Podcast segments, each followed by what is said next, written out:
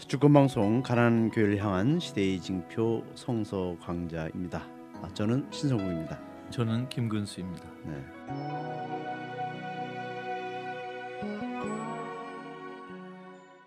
제 어머니가 이 성서 강자를 아주 애청하고 있습니다. 아 그렇습니까? 네. 개근상 주셨죠. 아주 예, 너무 좋아하고 또 이렇게 어디 저랑 같이 어디 먼 그 여행을 떠날 때 제가 차 안에서 꼭 이 우리 예, 팟캐스트를 틀어드리면 아주 그 몰입해서 성서를 듣고 있고 또 우리 김구도 소장님의 어떤 팬으로서 아주 이렇게 좋아하십니다. 아, 혹시 뭐 네. 이해하기 어렵다거나 좀 불편하다거나 이런 말씀 없으십니까? 네, 아니 뭐 아주 이렇게 에, 이해하기도 쉽고 그리고 어떤 다른 데서 듣지 못했던 그런 이야기가 많이 들어 있어서 아주 좋다. 특히 그 박근혜에 대해서 아주 신랄한 비판할 때 무척 그 통쾌하게 여기십니다. 사실은 성서하고 현실 정치 연관해서 해석하는 게 중요하거든요. 네. 이런 걸 다른 성서학자도 좀 해야 됩니다. 아, 안한 것이 사실은 안타까운 일입니다. 네. 보통 성서학자들 신학교에서 저도 옛날에 신학교 배우면 우리 사회 현실은 전혀 그 교실 안에서 거론하지 않고 그냥 그 이 자기들이 애국서 배운 그러한 이야기 이? 성서 그 이론적인 것만 열심히 우리가 배웠거든요. 신학교에서 성서 교육 또 본당이나 교구에서 성서 공부가 네. 성서를 마치 고고학 작품처럼 현실과 아무 관계없는 옛날 옛적의 어느 시절에 있었던 어느 한 인간의 음. 말과 행동을 담은 고고학 책 이렇게 하고 우리 현실에 어떤 메시지를 주는가를 연구하지 않은 면이 너무 많습니다. 네. 정말 안타깝고 화가 나는 일 중에 하나입니다. 네. 그 부산 쪽에 계신 네. 그 수연님이 에, 그런 이렇게 페이스북에 그런 말씀을 하셨더라고. 그 그쪽에도 그 가톨릭 신학대학이 있지 않습니까, 그죠? 네. 네, 부산 가톨릭 대학인데 거기서 그 신학교 교수님들이 그 신학 강의에서 사드 얘기를 전혀 한 마디도 언급을 안 해서 설마 그랬을까요? 하여튼 그렇게 그, 그 글에 올려왔길래 그, 그 수연님께서도 어찌 이럴 수 있냐? 그렇죠. 어찌 좀- 이럴 수 있습니까? 예.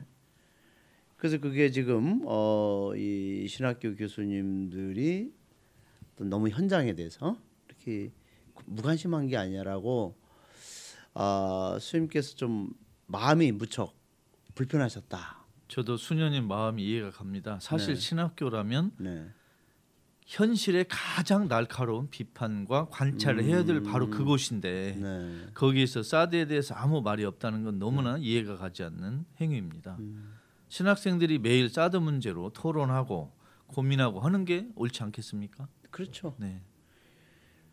하느님 말씀이 이 지상에 서 이루어져야 되고 선포돼야 되는 것이지 그렇죠. 천상에서는 그- 그분 말씀이 다 이루어진 건데 하느님 말씀은 천사들에게는 필요 없습니다. 그렇죠. 그건 우리 인간에게 필요한 거죠. 천사들은 이미 다 아니까. 예. 그러니까 사드 얘기를 안 하고 세월호 얘기를 안 하고 어? 또 이런 박근혜 얘기를 안 한다면 할 얘기가 뭐가 있습니까? 근데. 그 무슨 얘기를 할지 네. 그러니까 현실과 현장과 아무 관계 없는 신학은 그건 신학도 아닙니다. 네. 그건 신학도 아닙니다. 그건 현실과 역사와 아무 관계 없는 신학은 이건 신학이 아닙니다. 이건 그냥 이건 사기입니다. 사기. 사기. 예. 예, 진짜 사기란 말 들으니까 제가 6년 반 동안 뭘 배웠는지 참 한심합니다. 신학교 교육이 정말로 많이 바꿔져야 됩니다. 네, 바꿔져야 됩니다. 네, 그렇지 않으면 사제들이 바꿔질 수가 없습니다. 네. 예, 우리들이 현실 현장 이것은 곧 하느님의 현실이라는 거를 직시하면서 이 오늘도 이 성서를 좀 그런 관점에서 어, 읽어볼 필요가 있네요. 네. 오늘 어, 제목은 예수의 변모. 어, 변모. 이게 모자가 얼굴 모습이란 뜻입니다. 얼굴 모습. 예수의 얼굴 모습이 변했다. 변했다. 뜻이죠. 네, 마르코복음 9장 2절부터 10절까지 예, 말씀입니다. 그리고 엿새 후에 예수께서는 베드로와 야고보와 요한을 데리고 그들만 따로 높은 산으로 이끌고 올라가셨다. 그리고 그들 앞에서 모습이 변하셨다. 그런데 그분의 옷은 땅에 있는 어떤 마전장이도 그렇게 희게 할 수 없을 만큼 새하얗게 빛났다. 그리고 엘리야가 모세와 함께 그들에게 나타나서 예수와 이야기를 나누고 있었다. 그러니까 베드로가 대답하여 예수께 말했다. 랍비, 저희가 여기서 지내면 좋겠습니다. 그러니 저희가 초막 셋을 지어 하나는 당신에게, 하나는 모세에게, 하나는 엘리야에게 드리겠습니다. 베드로는 무슨 대답을 해야 할지 몰랐다. 사실 제자들은 겁에 질려 있었다. 그런데 구름이 일어 그들을 감싸고 그 구름에서 소리가 났다. 이는 내 사랑하는 아들이니 너희는 그의 말을 들어라. 그들이 곧 둘러보았으나 이제 아무도 없고 자기네 곁에 예수만 보였다. 그리고 그들이 산에서 내려올 때 그분은 그들에게 명하시어 사람의 아들이 죽은 이들 가운데 다시 살아날 때까지 그들이 본 것을 아무에게도 이야기하지 말라고 하셨다. 그래서 그들은 그 말씀을 지켰지만 죽은 이들 가운데서 다시 살아나신다는 말이 무엇인지 서로 캐물었다. 네, 감사합니다. 엿새 후에 예수께서 베드로와 야고보와 요한만을 따로 데리고 높은 산에 올라가셨다. 우선 요 구절만 네. 한번 좀 볼 필요가 있는데 엿새 후 베드로와 야고보와 요한만을 따로 어? 데리고 높은 산으로 올라가셨다. 이게 어떤 그 어? 어떻게 해설할 수 있죠? 여기서 마르코 복음 저자는 이 규절을 쓸 때 구약 성서에서 이미 나왔던 이야기를 모범으로 삼았습니다. 네. 엿새 후라는 말은 즉 일곱째 날이란 뜻입니다. 네. 하느님은 모세에게 일곱째 날에 나타나셨습니다. 출애굽기 24장 16절. 아, 그러니까 여기서는 엿새가 지난 뒤에 네. 일곱째 날. 옛날에 하느님은 모세에게 나타나셨는데 이번에 하느님은 아. 예수에게 나타나셨다. 이, 이 말을 하고 싶은 거예요. 아하. 그래서 엿새우라고 썼습니다. 음. 그리고 높은 산은 구약에서 하느님이 즐겨 나타나시는 장소입니다. 아. 이게 하느님이 높은 산으로 올라가셨다니까 하느님이 나타나셨다 이 말이고요. 아. 또 여기서 제자가 12명입니까? 3명입니까? 3명이죠. 세명이죠. 세 명은 어, 출애굽기 24장 1절에 예수 모세가 데리고 올라갔던 세 사람을 연상시키는 일입니다. 네. 그래서 옛날에 하나님이 모세에게 나타나셨는데 이번에 하느님은 예수에게 나타나셨다. 이 말을 하고 싶어서 이렇게 글을 썼습니다. 아. 그러니까 여기 안에는 마르코 복음사가가 네. 그 구약 성서의 그 출처에서 네. 또 중요한 부분에서 알고 있었죠. 어, 이거를 알고 그걸 따온 거네요. 그렇습니다. 아. 그래서 요것은 구약 성서를 모르는 잘 모르는 독자들 아. 예를 들면 한국의 카톨릭 개신교 신도들은 이 귀절을 알기가 쉽지 않습니다. 아. 그러면 이런 귀절은 구약 성서를 아는 사제들이 강론이나 교육할 때 이걸 설명해 줘야 됩니다. 그렇지 않으면 알아들을 수가 없는 상황입니다. 아. 그 높은 산은 그 지금 말씀하신 걸 들어보면 하느님 현존의 장소로 그렇죠. 볼 수가 있죠. 네. 음. 그 제가 오늘도 이게 그 택시를 타고 어디 잠깐 어디를 다녀왔는데 그 기사가 여자 기사였어요. 택시 네. 기사가 참 보기 드문데 그분께서 아우 저기 손님 그 어? 우리나라는 참 이 산이 많으니까 참 너무 좋습니다. 어? 아름답습니다. 그 얘기를 하더라고요. 예, 높은 산도 많고 음, 산도 많고 그러면 사실 엄밀히 따지면 우리나라는 그 하느님 현존의 장소가 많다는 건데 네. 그 하느님이 계시는 산에다가 왜 사드를 배치합니까? 이 나쁜 짓이죠. 악마를 배치하는 거니까. 아, 그래서 높은 산에는 하느님만 계시게 하고 사드 무기 같은 건 있어서는 안 되겠습니다. 안 되죠. 네. 거기 성주 군민들이 네.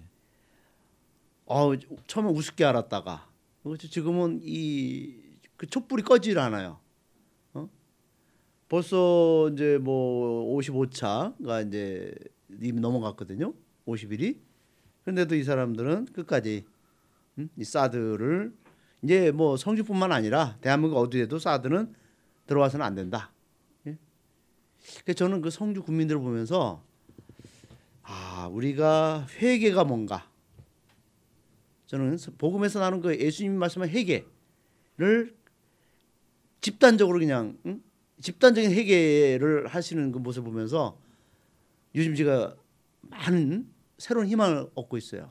오, 신부님 말씀에 찬성하고 싶습니다. 네. 지금 성주 시민들, 민주 시민들이 사드에 반대하고 저항하면서 자기도 모르게 지금 어, 겨울잠에서 깨어나고 있고 아, 정치적 회개, 신학적 회개가 지금 이루어지고 있는 상태입니다. 네. 이런 경험이 유다 백성들에게도 있었습니다. 언제냐면 이집트에서 탈출할 때. 네. 또그 후에 가면 바빌론 유배에서 탈 그 해방될 때. 네. 그래서 이런 해방의 경험이 지금 성주 시민들에게서 매일 나타나고 있는 것입니다. 이런 집단적 회개 이런 것이 카톨릭에도 일어나야 되겠다 이렇게 아. 생각합니다. 김천도 또 이 불이 붙어서 그렇죠. 그 회개의 불이 지금 이렇게 이제 그, 그 영남 쪽에서부터 네. 어? 번져나고 있어요. 네. 특히 박근혜 정권의 근거지라고 볼 수 있는 영남에서 네. 정치적 회개와 저항이 일어나고 있다는 것은 음. 박근혜 정권의 그 목숨이 얼마 남지 아. 않았다 이렇게 느끼기도 상당히 합니다. 희망적인 징표로. 볼 수 있죠. 그렇습니다. 예를 들면 예루살렘에서 네. 어, 유다교 고위 사제들과 로마 군인들이 결탁했던 예루살렘 시내에서 시민들이 마치 예, 눈이 뜨이는 것 같은 그런 느낌을 받습니다. 제가 그 이 박근혜의 그 폐악질과 악행을 볼 때마다 한숨이 푹푹 나오다가 성주의 횃불, 응? 또 성주 사람들의 그 삭발, 그리고 1,115명의 새누리당 탈당 소식, 예? 그리고 김천에 또 번져가는 촛불, 이걸 보면서 그나마 어? 제가 참 희망을 보고 또 뭔가 변화를 지금 감지하고 있습니다. 그런데 거꾸로 대구 대교구는 계산동 대구 계산동 주기자 성당에서 국정원 출신 새누리당 이철우 의원 네. 아니면 또 곽상도 공안검사 출신 네. 이런 악질 인간들을 불러다가 뭐 시국 강연을 하겠다. 이게 예? 이 복음을 읽는 또 예수를 따른다는 그러한 그 대구 교구의 모습이 너무 실망스럽습니다.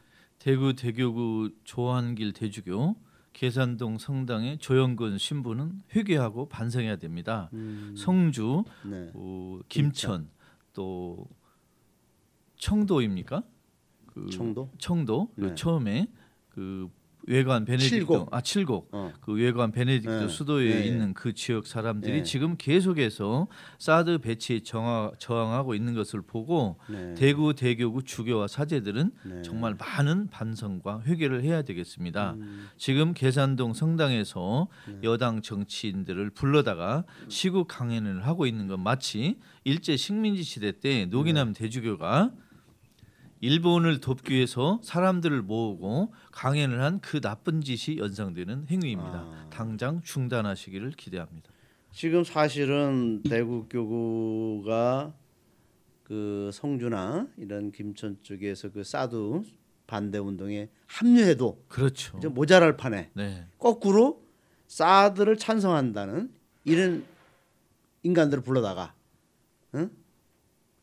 그 대구 분위기를 사드 찬성으로 어? 도배질하려는 이런 작태는 교회의 예수를 따르는 교회의 모습은 전혀 볼 수가 없네요. 그렇죠. 사실 천주교 대구 대교구는 박정희 시대부터 지금까지 네, 나쁜 역사가 많이 있습니다. 네, 정직하고 양심적인 종교인 평신도라면 대구 대교구가 수십 년 동안 어, 저지른 나쁜 짓을 모르지는 않을 것입니다. 음. 지금 집단적으로 회개하도 사실은 이미 때가 늦었고 네. 사실은 좀 어, 부족한 겁니다. 음. 그런데 지금 저렇게 한다면 대구 대교구는 예수의 길을 따르지 않고 유다의 길을 따르는 집단이다 이렇게 말하고 싶습니다. 음. 그러니까, 당장 그만두시기를 바랍니다. 특히 그 현대사에서 그 사악한 권력자들 네. 박정희 전두환 이런 그 권력자들과 늘 야합하지 않았습니까? 그렇습니다. 특히 계산동 성당은 거기에서 박정희 유경수 결혼식이 열렸고 노태우 결혼식이 열렸던 아주 나쁜 장소 중에 하나입니다. 네. 그래서 계산동 성당은 정말로 하느님 앞에 죄를 뒤집어쓰고 회개에도 모자랄 성당에서 이런 나쁜 짓을 계속하면 어떻게 하자는 것입니까? 그러니까 정말 회개해야 될 응? 그렇습니다. 성주 사람들의 그 아름다운 회개의 모습을 우리 대구 그 교구 신부들도 따라야 될 그런 절박한 그런 그 상황이 아닙니까? 그죠? 그렇습니다. 네, 정말 중요한 그런 말씀이십니다. 예수의 모습이 그들 앞에서 변하고 그 옷은 새하, 새하얗고 눈부시게 빛났다. 이 하얀색으로 네. 아주 어? 눈부시게 변했다. 이게 어떤 뜻을 담고 있습니까? 첫째는 하얀색은 하느님의 고유한 색깔이라는 그 표시가 구약성서 여기저기에 나타납니다. 음, 즉 예, 예수님이 신성을 갖고 계신 분이다. 이걸 지금 독자들에게 말한 것입니다. 두 번째는 다니엘서 12장 3절에 보면 의로운 사람들, 정의로운 사람들은 하늘과 별처럼 밝게 하얗게 빛난다라는 규절이 있습니다. 여기서 예수님은 어, 하느님과 아주 가까운 사이다 이걸 나타내는 거 하고 예수님은 정의로운 분이다, 의로운 분이다 이걸 나타내는 두 가지 뜻이 여기 하얀색에 포함되어 있습니다. 이거 하얗다는 것은 또 맑고 순수하다. 음? 그러니까 의인들의 어떤 마음의 상태, 그렇습니다. 어, 정말 옳은 일을 위해서 그 순수하게 네. 자신을 이렇게 던지는 그런 삶 이것이 이제 하얀색을 상징하고 빛나는 것이죠. 그렇죠. 그 우리 삶이 한국 문화에서도 하얀색은 순수의 상징도 있지만 저항의 상징도 있습니다. 어, 예를 들면 저항이. 김구 선생님 하얀 옷을 입는다든가 전봉준 장군이 하얀 옷을 입는다. 음. 맞습니다. 이건 저항의 표시입니다. 아, 윤리적 순수뿐만이 아니고 정치적 저항. 어, 근데 예수님의 이 하얀 모습에서 네. 예수님이 하느님과 가까운 분이다. 이것뿐만이 아니고 예수님은 정의로운 분이다라는 걸 나타내고 있습니다. 음. 아, 그런데 요 정의로운 부분을 많은 성사학자들이 놓치고 지나갔습니다. 어, 네, 안타까운 일입니다. 그걸 캐내야죠 우리가. 그러니까 우리가 그냥 보통 일반적으로 이것을 해설할 때는 그 예수님은 그 모든 것을 할 수 있으니까 그냥 그렇게 아주 그, 응? 그 광채를 뿜어내면서 제자들 앞에 섰다. 그 부분에서만 해설이 끝났거든요. 그렇죠. 그게 아니라는 것이네요. 하나 더 있는 거죠. 네. 예수님은 정의로운 분이다. 정의로운 분이다. 그러면 우리가 예수를 따른다면 정의로운 일을 해야 된다. 아. 여기까지 가는 거죠. 그러니까 예수님이 여기서 이제 그 변화된 모습이 정의의 상징으로서 그렇죠. 예. 이제 우리들에게 드러난 건데 그렇습니다. 네, 그 부분이 그동안 이 성서에서 많이 빠졌네요. 그렇습니다. 안타깝습니다. 네. 엘리야가 모세와 함께 나타나서 예수와 이야기하고 있었다. 엘리야가 엘리야, 모세. 그 어떤 인물로 여기서 등장하고 있죠? 그 모세와 엘리야가 하늘로 올라갔다는 전승이 구약성서 열왕기 하 2장 11절에 있습니다. 네. 모세는 율법의 대표, 네. 엘리야는 예언자의 대표라고 여겨졌습니다. 그렇죠. 그리고 어, 모세는 대사제, 엘리야는 예언자의 대표자로도 여겨졌습니다. 그러니까 모세와 엘리야는 하느님을 만났고 하느님의 사랑을 받는 평화의 인물로 생각됐습니다. 그리고 어떤 유다교 문헌에 보면 세상 마지막 날에 모세가 다시 올 것이다. 그리고 유다 민간 신앙에 야훼의 마지막 날에 앞서서 엘리야가 올 것이다 하는 기대가 있었습니다. 그러니까 여기에서 엘리야가 모세와 함께 예수가 이야기하고 있었다. 이것은 지금 세상 끝날이 거의 다가오고 있다. 아, 그리고 지금 예수가 하는 하느님 나라의 메시지가 하느님이 원하시는 메시지다 하는 걸 재확인하는 그런 상징이 되겠습니다. 네. 그 이제 김수사님께서 성서학을 전공하셨으니까 네. 그이 모세가 율법의 대표로 어, 또 이렇게 우리가 소개할 수 있지만 네. 근데 모세도 사실은 예언자 로도 그렇죠. 이렇게 그렇죠. 분류하지 않습니까? 그렇죠. 모세는 정말 위대한 예언자인데 네. 그 예언자보다 훨씬 뛰어난 예언자가 예수입니다. 예. 그런데 안타깝게도 우리 그리스도교에서는 전례나 교육에서 네. 예수님에게 예언자라는 호칭을 지금 거의 생략하고 있습니다. 구세주, 그리스도, 네. 주님, 메시아 이런 단어는 쥐지만 예언자라는 단어를 지금 삭제해 버렸습니다. 아. 그래서 예수님의 예언자적 역할이 현재 그리스도교에서 우리 생활에서 잘 안 보이는 겁니다. 아. 저는 이게 너무나 화가 나고 안타깝습니다. 음. 그래서 예수에게 다시 우리가 예언자라는 호칭을 주고 아. 예수를 생각할 때 이분이 예언자라는 걸 빨리 알아챘으면 좋겠습니다. 그렇다면은 여기서 엘리야 이제 지금 대표적인 네, 그 인물들 엘리야 모세 예수인데 네, 공통점이 다 예언자라는 거예요. 그렇습니다. 지금 예언자 삼총사가 모인 거예요. 삼총사가. 예. 어. 근데 여기서 이걸 놓치면 어떡합니까? 어. 예수도 예언자, 엘리야도 모언자, 예언자, 모세도 예언자 하는 것을 이 성서 단락에서 빨리 알아채야 됩니다. 그럼 아까 이제 그 옷이 새얗고 눈부시게 빛났다. 네. 이것은 그 정의의 그 예수님을 정의의 인물로 그렇죠. 어? 이제 이렇게 그것을 상징한다는 건데 여기서도 세 분이 예언자라는 것은 사실 예언자 앞에는 항상 정의를 응? 선포했던 그렇죠. 정의 예언자들이거든요. 대부분이 그렇습니다. 구약성서 예언서가 아주 그 책으로 보면 페이지가 많잖아요. 네. 구약의 예언서를 다 합치면 신약성서 27권과 비슷합니다. 어. 그렇게 많습니다. 어. 근데 구약의 예언자들 하는 일은 뭐냐면 네. 하느님의 눈으로 현실 정치를 비판하는 일입니다. 음, 어. 그러면 구약 시대의 예언자는 우리 식으로 말하면 정치 평론가, 음. 시사 평론가 역할을 하는 것입니다. 네. 그러면 오늘날 우리 이 성직자들, 신학자들은 마치 현실에서 정치 평론가, 시사 평론가 하듯이 하느님의 눈으로 현실 정치와 경제에서 나쁜 짓, 불의한 세력, 음. 악한 사람들을 지적하고 싸우는 게 바로 이 예언자 일입니다. 그것을 우리가 배워야 되겠습니다.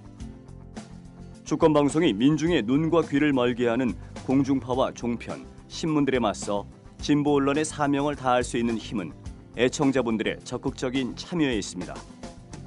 주권 방송을 후원해 주십시오. 홈페이지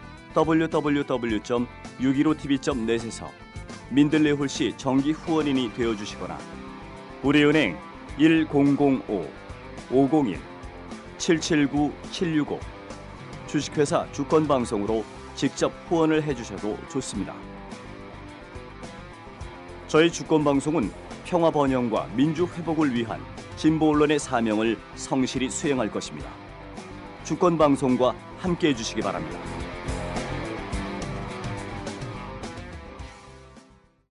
이게 본래는 이제 우리 공영방송 KBS나 MBC 또 이런 그 방송에서 사실 그 예언자의 목소리를 내줘야 되죠. 어? 그렇죠. 이 정치가 잘못됐을 때 언론들이 예? 그것을 정확히 비판해주고 네. 또 그것을 국민들에게 잘 알려주고 어? 그래서 정말 올바른 정치를 할 수 있도록 끊임없이 그 예언적인 사명감 사명을 갖는 게 방송 미디어 아닙니까? 그런데 네. 지금 우리나라는 이미 이명박 때부터 방송은 어? 다이 악마의 손에 넘어갔고 그렇습니다. 오히려 지금 이런 작은 팟캐스트라든지 이런 데서는 끊임없이 현실 정치를 비판하면서 어? 이 박근혜의 이런 악에 대해서 에, 이 에, 팟캐스트들이 많이 나서고 있지 않습니까? 그죠? 그렇습니다. 어떻게 보면 이것이 그 당시 예언서 구약이 말하자면 예언서 예언자들이 아닌가 생각이 들어요. 지금 우리 한국 언론 방송 환경에서 보면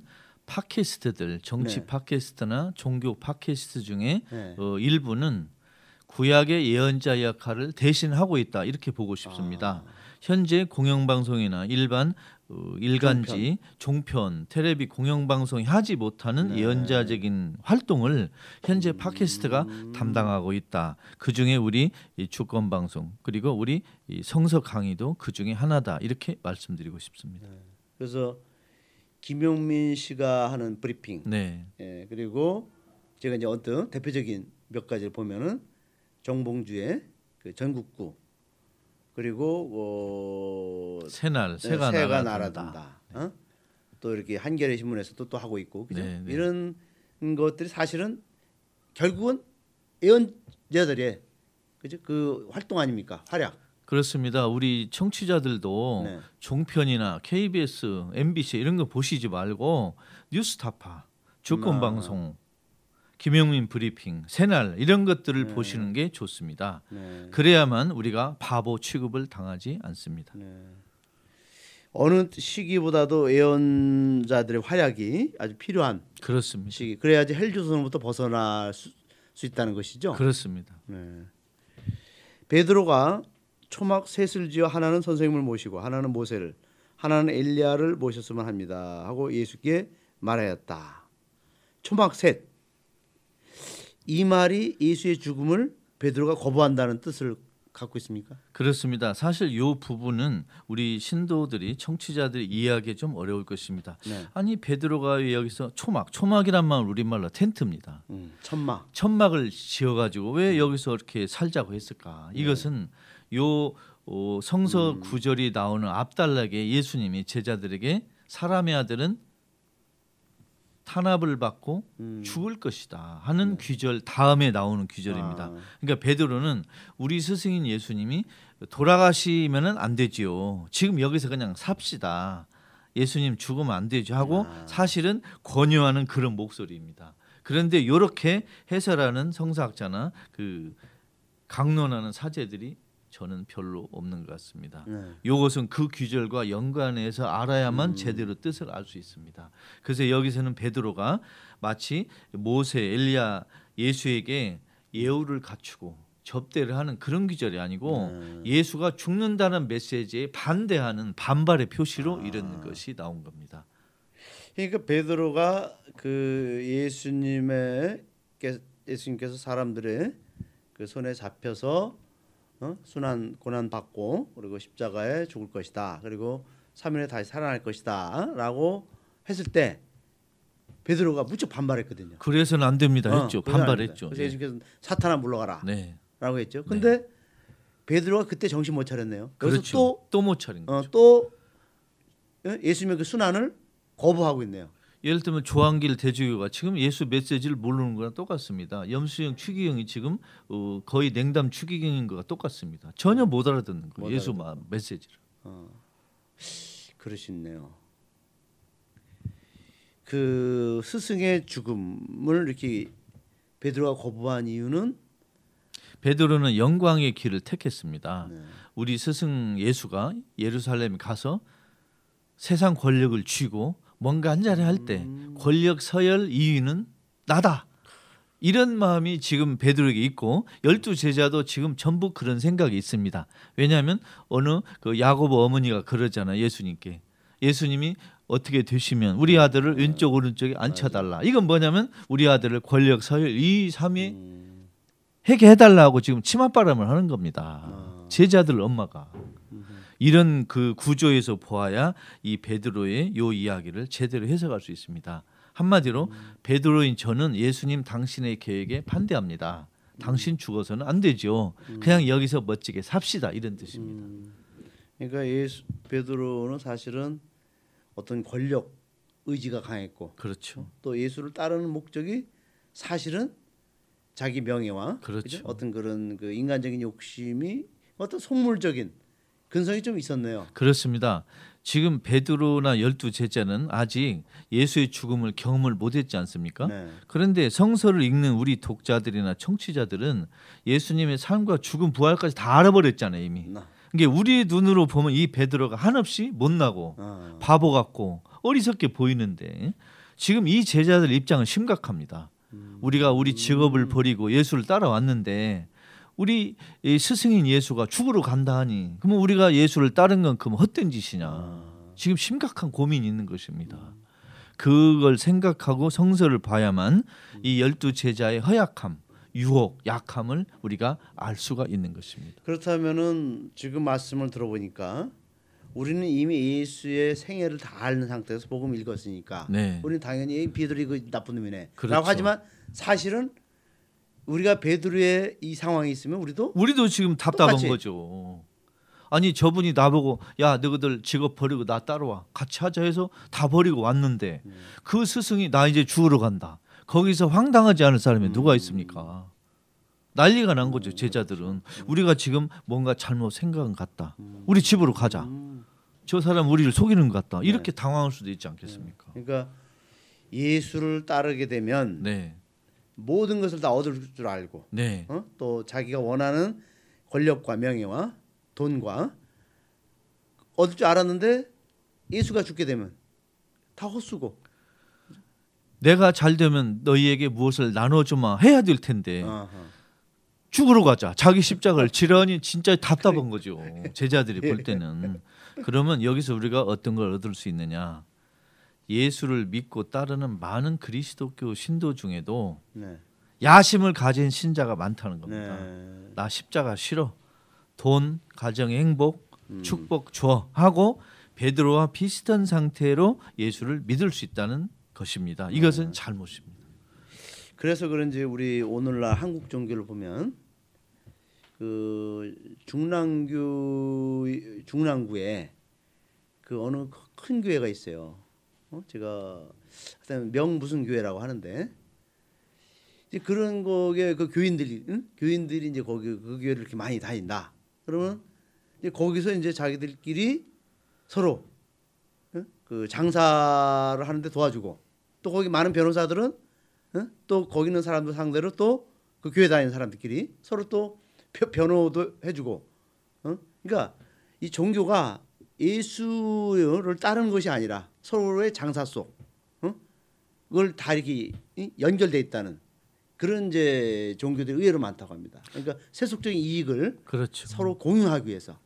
만일 어느 교회나 종교 단체가 네, 예수를 따르기 위해 자기 십자가를 지는 것이 전혀 아니고 네, 자기의 경제적 이익, 네. 신분 상승, 여러 가지 야심을 이루기 위한 하나의 집단이라면 이건 교회가 아닙니다. 네.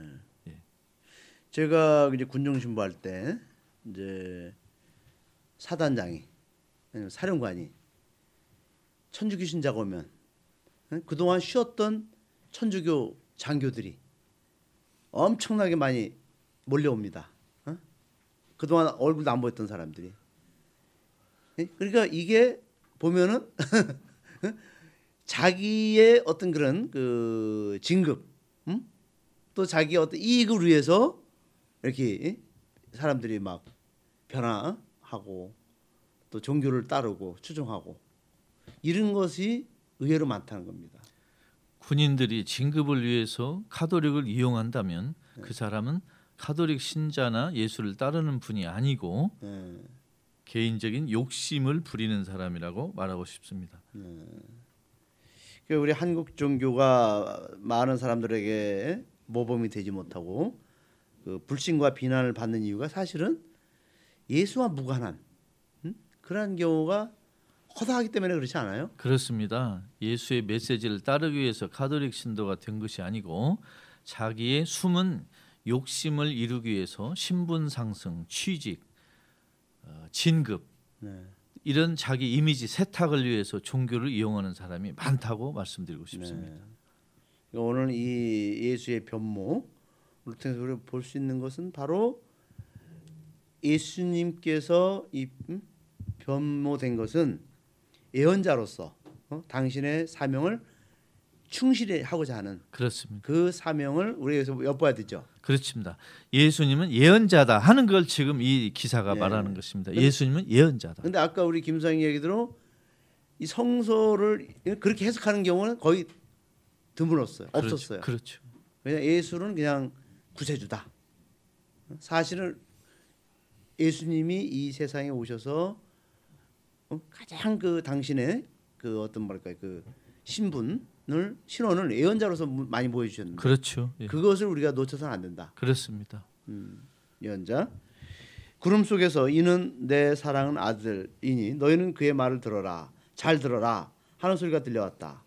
내 사랑은 아들 이게 무슨 뜻을 담고 있습니까? 예수님이 오시기 전에 구약 시대 유다인 백성들은 하느님의 뜻을 알기 위해서 하느님이 보내주신 어떤 인물들에게 귀를 기울였습니다.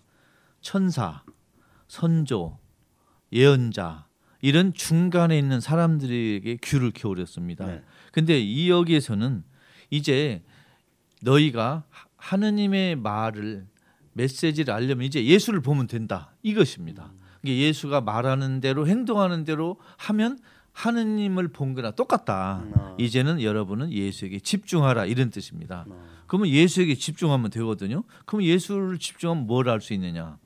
가난한 사람을 선택한 거, 어. 불의에 저항한 거, 목숨을 버리면서까지 나쁜 세력과 싸운 거 이것이 지금 어, 예수에게 집중하는 길 아니겠습니까? 그러면은 그 여기서 이제 내가 사랑하는 아들 응? 너희들 그의 말을 들어라 잘 들어라 라고 했는데 그 하느님께서는 예수처럼 사는 사람들 다 하느님의 아들로 여기지 않습니까? 그렇습니다. 네. 여기서 어, 하, 하느님의 아들이란 말은 여기서 딸이 아니고 아들이야 이 뜻이 아니고 네. 하느님과 가까운 사람이란 뜻입니다. 그러면 예수처럼 살다 죽은 사람은 하느님의 또 다른 아들입니다. 단지 예수는 외아들 가장 가까운 아들이란 뜻이지 다른 사람은 예수와 관계없다는 뜻이 전혀 아닙니다. 네. 예수처럼 똑같이 살거나 예수처럼 살려고 애쓰는 사람들은 하느님의 아들이고 또 딸입니다. 네. 여기서 아들이라는 건 딸을 반대하거나 비하하는 게 전혀 아닙니다. 여기서는 하느님이 남성 우월주의자로 예수를 지금 선포한 게 전혀 아닙니다. 가까운 사이다. 아버지와 아들처럼 가까운 사이다는 걸 말하기 위해서 아들을 여기서 쓴 거지 딸이 아니고 아들이다 그 말을 한 게 아닙니다. 그래서 여기서 어, 하느님이 또 예수님이 남성 우월주의자다, 남녀 평등을 반대했다 이런 결론을 끄집어내서는 안 됩니다. 네. 네. 가까운 사이다 이 뜻입니다. 제가 이제 별도로 또 질문을 드린다면 그 우리 옛날에 그 로마 제국의 그 황제들 네. 그리고 어, 어 그 이집트의 그 파라오 이 사람들이 나는 신의 아들이다. 어? 라고 해서 그 어떤 피라미드를 건설하고 그리고 이제 그런 엄청난 그 자기 우상화를 시켰거든요. 네. 이제 그래서 동시에 백성들에게는 다 노예를 그러니까 나만 신의 아들이고 너희들은 응? 다 이제 말하자면 신의 아들이 아닌 다 노예들이다. 그래서 그 억압을 하고 또 이 어떤 그 응? 인간으로서의 그런 대우를 존엄성을 못 받았어요. 그러니까 신의 아들인 왕만 응? 신을 닮았고 나머지들은 그 신을 닮지 않은 그러한 응? 상태에서 이제 그게 에, 말하자면 신교화 시켰거든요. 그렇다면 예수님은 그걸 타파한 분 아니에요? 그렇습니다. 여기서 예수가 하느님의 아들이라는 것은 크게 두 가지 뜻이 있습니다. 하나는 네.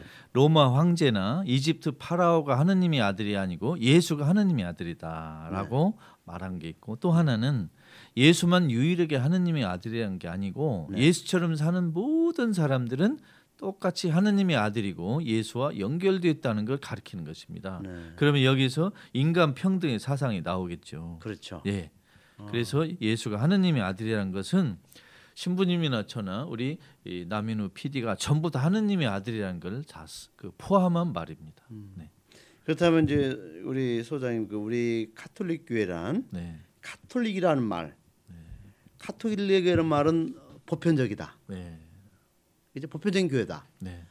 그러면 사실은 이게 엄밀히 말하면 보편적이라는 말, 보편성 안에는 다양성이 들어 있고요. 예. 다양한 그런 그 우리 민족, 응? 다양한 인간, 다양한 사상, 응? 다양한 그런 그 모습들, 문화들을 응? 다 끌어안는 종교다. 응? 그다음에 두 번째 평등성이 있지 않아요. 그렇습니다. 그죠? 가톨릭이라는 말은 평등성이 있어요. 네. 보편적이다는 말은 평등하다는 뜻이야. 네. 그렇다면 가톨릭 교회가 어떤 이런 그 계급적인 그런 모습들은 가톨릭 교회다운 모습이 아니다. 응? 성직자 평신도를 서로가 상하로 구분하는 거. 이것은 가톨릭 교회의 어떤 특성에서 음? 역행하는 것이다. 그다음에 세 번째로는 보편성이라는 건 개방성 아닙니까? 그렇습니다. 그죠? 누구에게나 개방돼 있다. 근데 가톨릭 교회가 과연 음? 이름은 가톨릭 교회라고 타이틀을 붙여놨는데 그런 것을 얼마나 잘 보여주고 있느냐. 그것에 대해서는 많은 사람이 비판하고 있어요. 카톨릭 교회라는 말에서 카톨릭이라는 뜻이 온 세상에 복음을 전파하는 지역적 의미로 네. 그리고 모든 문화에 전파될 수 있는 문화적 의미로는 어, 충분히 해설이 됐는데 네. 인간 평등 면에서는 그동안 해설이 좀 충분하지 않았습니다. 예를 들면 모든 인간은 평등하다 이런 말을 해놓고 성직자와 평신도는 평등하지 않다 이렇게 말하면 되겠습니까? 근데 이런 모순이 카톨릭에 많이 있었습니다. 네. 어, 제가 많은 성직자들에게 요람되게 질문하고 싶습니다. 정말 성직자들 마음 속에서 평신도가 나오고 정말 평등하다 이렇게 생각하는 사람이 한국에 몇이나 되는지 묻고 싶습니다. 음, 그렇죠. 카톨릭교회는 민주주의 없어. 성직자와 평신도가 어떻게 평등해? 음. 이런 생각을 만일 어, 십계명처럼 가지고 계신 사제가 한 분이라도 계신다면 아마 음. 그분은 아직 예수를 제대로 이해하는데 크게 실패한 분이다 이렇게 말하고 싶습니다. 네. 예수의 정신과는 관계가 없다. 관계 없죠. 네, 예, 그렇죠. 그 정신이. 네. 예, 그러니까 이제 제가 질문하고 싶은 것은 바로 내 사랑하는 아들. 네. 내 사랑하는 아들은 응? 예수님의 하느님의 애아들은 예수를 얘기하지만 동시에 평등을 예, 이야기하고 평등을 있다. 얘기하는 거죠. 모든 사람들이 하느님의 아들로서 그렇습니다. 응? 존재하는 거다. 그렇습니다. 그 뜻을 갖고 있어요. 그죠? 네. 평등성. 예수의 죽음이 가난한 이들의 죽음 그리고 역사에서 억울한 희생자들의 죽음과 또 관계를 가질 수가 있, 있습니까? 그렇습니다. 예수의 죽음은 예수 전, 예수 후에 수많은 가난한 사람, 역사 희생자들의 그 죽음에 함께 동참한 겁니다. 네. 그러니까 예수님은 억압자 편에 쓴게 아니고 희생자 편에 섰습니다. 희생자, 예. 그런 의미가 있고요. 가난한 사람, 역사 희생자들의 죽음이 억울한 개 죽음이 아니라는 걸 하느님이 예수의 죽음을 통해 보여준 것입니다. 그것이 무의미한 죽음이 아니다. 음. 그것이 그냥 어, 희생자의 죽음으로 끝장나는 게 아니고 네. 그 죽음을 하느님이 이렇게 세울 것이다 하는 의미입니다. 그래서 예수님의 죽음에서 예수의 죽음을 볼 뿐만이 아니고 세상의 가난한 사람의 죽음을 함께 봐야 되고 네. 반대로 우리 시대 또 앞으로 시대 또 과거의 시대에 억울하게 죽은 사람의 죽음에서 예수님이 죽었구나 여기서 그것도 같이 볼 수 있어야 되겠습니다. 네. 그러니까 그 우리 사람들의 죽음 안에 특히 그 어떤 그 사회를 변화시키려고 어 자기를 투신했던 사람들 죽음 안에 이미 예수의 죽음이 그렇습니다. 예? 거기에 다 같은 의미를 갖고 있죠. 그렇습니다. 국민 보도 연맹 네. 또 제주 4.3 사건 희생자들의 죽음에는 예수의 죽음이 포함되어 있습니다. 네. 그러나 그 술 처먹고 죽은 박정희 죽음에는 그 예수의 죽음이 없습니다. 시바스 리가를 처먹었죠. 그렇죠. 어. 근데 평소에는 그 논바닥에 앉아서 그죠 막걸리를 먹는 그 쇼를 많이 하, 했다가 히틀러도 어린애를 안고 아주 어. 자유로운 아버지 모습을 선전하는 그 기술에 능했습니다. 네. 박정희도 논두렁에서 막걸리 처먹은 것은 어, 실제로는 그 양주를 먹으면서 나쁜 짓을 한 걸 숨기기 위한 그런 사기술로 생각합니다. 쇼맨십. 그렇죠. 이었죠. 예, 그러면은 오늘 이 예수의 변모는 바로 예언자로서의 예수를 예? 말하자면 이제 그 드러난 그런 사건으로 어, 우리가 좀 알 수 있고요.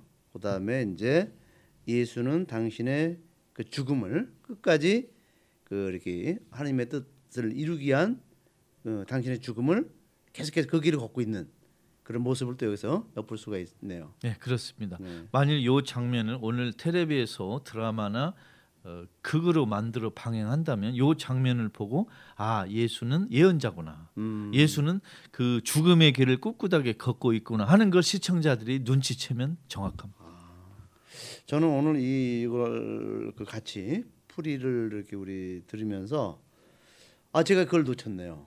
응? 예언자의 그 예수 이 부분을 강조하고 있는데 그것을 놓치고 그냥 아 예수님이 화려하게 그 변신했다 이런 어떤 기적적인 것만 많이 저도 묵상을 했던 것 같아요. 네, 그래서 우리가 이 성서 강좌가 아주 우- 우리에게 또 어떤 진리의 그 가장 중요한 부분을 이렇게 딱 건드려줘서 깨닫게 해줘서 너무 좋은 것 같습니다. 성서 강조하는 몰랐던 걸 새로 아는 것도 있고 이미 네. 알던 것의 새로운 의미를 또 깨닫는 그런 어, 좋은 점이 있다고 생각합니다. 네, 그렇습니까? 예, 그러면 질문을 좀 던져도 되겠습니까? 네. 예, 우리 어, 지금 우리가 그 예언자로서 현재 우리는 얼마나 에, 뭐랄까 의식하고 또 그 예언자의 사명을 다하고 있는가? 이 오늘 복음을 통해서 우리에게 하느님이 묻고 있지 않는가? 그렇습니다. 청취자 여러분과 우리 신부님 저 모두가 우리가 해야 될 예언자로서의 사명을 얼마나 열심히 충실하고 있는가 하는 걸 돌아보자고 말씀드리고 싶고 또 하나는 우리 한국 카톨릭 교회가 예언자의 사명을 제대로 하고 있는가 아니면 저 나쁜 정권하고 앞잡이 노릇을 하는지 같이 한편이 되어서 활동하고 있는지를 정확히 좀 보자고 말하고 싶습니다. 특히 주교님들에게 이렇게 한번 말하고 싶습니다. 염수정 추기경은 조한길 대주교는 과연 박근혜 정권의 앞잡이 노릇을 하는지 아니면 예언자 노릇을 하는지 좀 반성해 보라고 말하고 싶습니다. 따끔한 일체 다시 한번 또 감사드리고 새겨보겠습니다. 네, 오늘 또 이렇게 저희들에게 이 진리의 여정을 함께 해주셔서, 주셔서 정말 고맙습니다. 감사합니다. 감사합니다.